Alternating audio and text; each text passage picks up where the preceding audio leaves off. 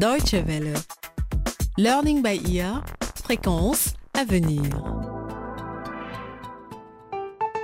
Bonjour et bienvenue pour un nouvel épisode de notre série Learning by Ear intitulée Tout le monde est différent, respect des minorités. Au cours de cette série, nous vous présentons différents groupes et minorités en Afrique. Ces personnes ont parfois une apparence différente, une façon de penser différente de la majorité, ou encore une manière différente d'envisager la vie, ce qui conduit bien souvent à leur discrimination. Aujourd'hui, nous allons parler de l'albinisme. Il s'agit d'une absence de pigments dans l'organisme qui donne une peau très claire aux personnes qui en sont atteintes.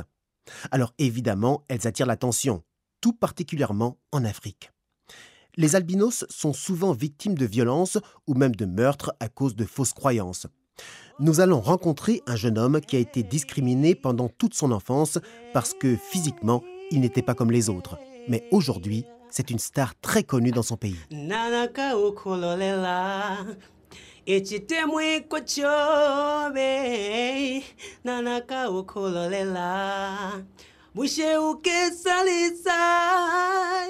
My name is John Chitty. I am an albino. Mon nom est John Chitty. Je suis albinos et je vis à Lusaka en Zambie.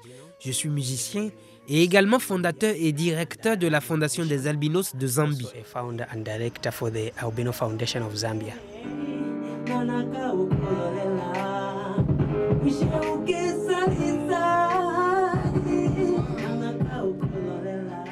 John Chitty est un passionné de musique. C'est ce qui frappe immédiatement quand on le voit debout, les yeux fermés face à un micro dans son petit studio. Son dernier titre est une fois de plus une chanson d'amour, le genre de tube particulièrement apprécié ici en Zambie. C'est d'ailleurs également une chanson d'amour qui l'a rendu célèbre en 2008. À l'époque, John venait de quitter son village natal pour s'installer dans la capitale. Peu après son arrivée, un producteur a découvert ses talents de chanteur et sa toute première chanson a fait un carton. Pour la première fois de sa vie, la couleur de sa peau ne lui a pas porté préjudice. Il y a des gens qui, pendant le concert, sont venus jusqu'à l'endroit où je chantais. Ils disaient C'est vraiment lui qui chante Ils pensaient que c'était quelqu'un d'autre et que je ne faisais que du playback. C'était un vrai défi. Ils me regardaient, voyaient que j'étais albinos et s'écriaient Waouh Des louanges et des encouragements, John n'en a pas reçu beaucoup pendant son enfance. Son père a quitté la famille quand John est né. Il n'a pas accepté que son fils ne soit pas noir. Il pensait que la mère de John l'avait trompé, car sinon le bébé aurait été noir, comme tous les autres membres de la famille. Il ne savait pas que les albinos naissent souvent de parents non albinos. Les parents peuvent avoir une peau normale tout en portant les gènes de l'albinisme, comme l'explique le médecin allemand Herbert Kirchech. Cela se passe au moment de la conception. Les gènes que l'enfant reçoit de ses parents sont répartis de manière complètement aléatoire.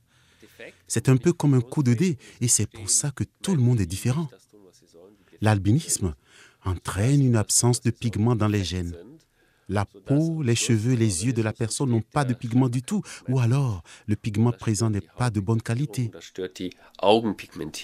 En conséquence, les albinos souffrent de deux problèmes de santé majeurs.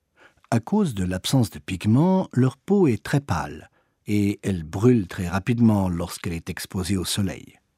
En Afrique, de nombreux albinos meurent d'un cancer de la peau parce qu'ils n'ont pas accès aux crèmes solaires ou aux médicaments nécessaires. En outre, beaucoup d'entre eux ont une très mauvaise vue. De loin, ils ne peuvent presque rien voir. Ils clignent très souvent des yeux car ils essaient de se concentrer sur un point fixe. À l'école, il est donc très important qu'ils soient assis près du tableau. En plus de leurs problèmes de santé, les albinos font l'objet de préjugés dans la plupart des pays africains. Les albinos ne meurent jamais, leurs cheveux peuvent guérir certaines maladies, la liste des superstitions qui les entourent est longue. Quand il entend ce genre d'histoire farfelue, John Chitty ne peut que secouer la tête. Aucune de ces rumeurs n'a jamais été prouvée. Les enfants albinos sont les premières victimes de ces préjugés, selon John. Qui se rappelle sa propre enfance. J'ai commencé à croire que j'étais différent. Et à ce moment-là, je me suis mis à me poser des questions. Pourquoi? Pourquoi suis-je différent des autres? Pourquoi les gens se moquent-ils de moi? Pourquoi les gens crachent-ils quand ils me voient? Toutes ces questions? vous minent. Vous commencez à vous dire, je ne suis pas normal, je ne suis pas aimé, je ne suis pas quelqu'un de bien. Je me rabaissais. Même quand j'étais capable de faire quelque chose, je me disais, je suis albinos, donc je n'y arriverai pas. Mais malgré tous ces revers, John n'a jamais baissé les bras. Bien au contraire, il est passé à l'offensive. En 2008, il a créé la Fondation des albinos de Zambie. Cette organisation tente d'améliorer les conditions de vie des albinos en Zambie. Elle compte désormais 500 membres. La plupart d'entre eux vivent dans la capitale, mais John souhaite ouvrir des bureaux dans d'autres villes pour pouvoir faire un travail de sensibilisation dans tout le pays. Les membres de l'organisation se rencontrent régulièrement et discutent de l'albinisme. En faisant cela, ils essaient de lutter contre les préjugés. Le nombre croissant de meurtres d'albinos montre à quel point cette lutte est nécessaire. En Tanzanie, plus de 60 albinos ont été assassinés entre 2007 et 2011. Dans la plupart des cas, leurs membres ont été vendus à des sorciers. De tels crimes ont également été commis en Zambie. Nous nous rendons à Kanyama, un quartier pauvre de Lusaka, pour rencontrer Jonathan Mouswi.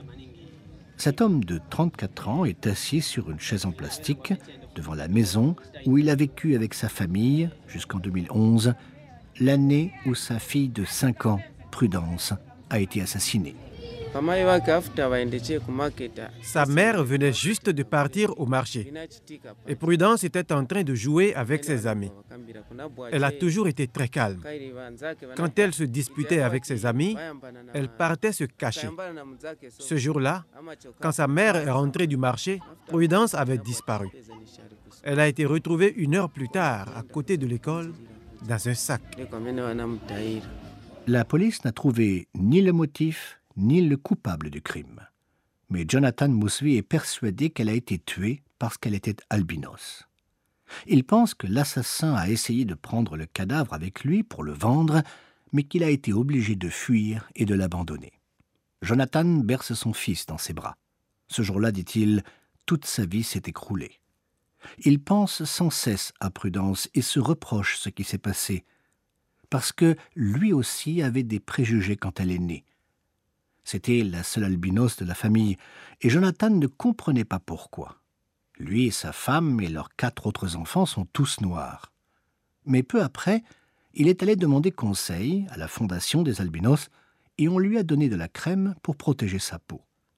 Il a aussi appris que Prudence était une enfant comme les autres. Les albinos sont des gens bien. Ma fille n'avait que 5 ans mais je savais que c'était quelqu'un de bien. J'étais horrifié d'entendre tous les mensonges qui circulent sur les albinos, de voir que des gens font du commerce avec leurs membres. Et chaque fois que j'entends une de ces histoires, mon cœur se déchire de nouveau.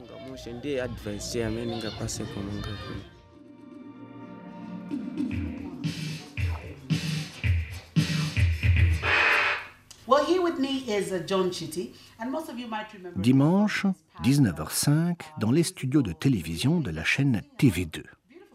John Chitty est une fois de plus en retard.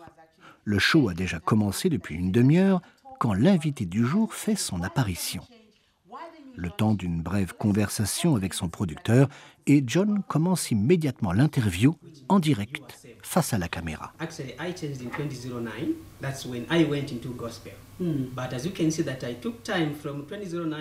Il parle de musique gospel, un style que John produit avec beaucoup de succès. Le jeune homme de 27 ans évoque ses nouvelles chansons, ses sources d'inspiration et Dieu. On ne lui demande pas de parler de l'albinisme, car ici John est reconnu comme musicien. On ne le réduit pas à la couleur de sa peau. Après l'interview, l'une des présentatrices, Lista Motokwa, nous parle de l'influence que John a eue sur la population zambienne. Grâce à des gens comme John qui ont parlé publiquement de leur situation, des gens comme moi ont complètement changé leur perception des albinos. Désormais, je les accepte. Ici, les préjugés commencent dans votre enfance. En Afrique, généralement, on vous dit que les albinos ne meurent pas et d'autres choses dans ce genre. Mais je pense que c'est en train de changer tout doucement. Avec les nombreux projets en cours et un travail de sensibilisation, le statut des albinos va s'améliorer. John est debout près de Lista et il hoche la tête en signe d'approbation. Tout ce qu'il demande aux gens, c'est de la tolérance.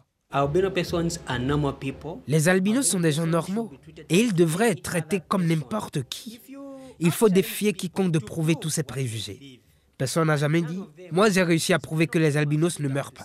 Parfois, je donne quelques-uns de mes cheveux à des amis et je leur dis, voilà des cheveux à moi. Faites ce que vous voulez avec et voyons si vous devenez effectivement plus riche. Personne n'est jamais revenu en me disant que ça avait marché.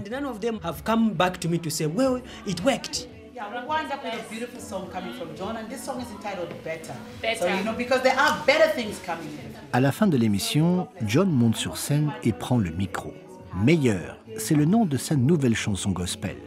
Et personne en Zambie, ni dans le studio, ni parmi les téléspectateurs ne dit Regarde, un albinos. Ils disent simplement Waouh, quelle voix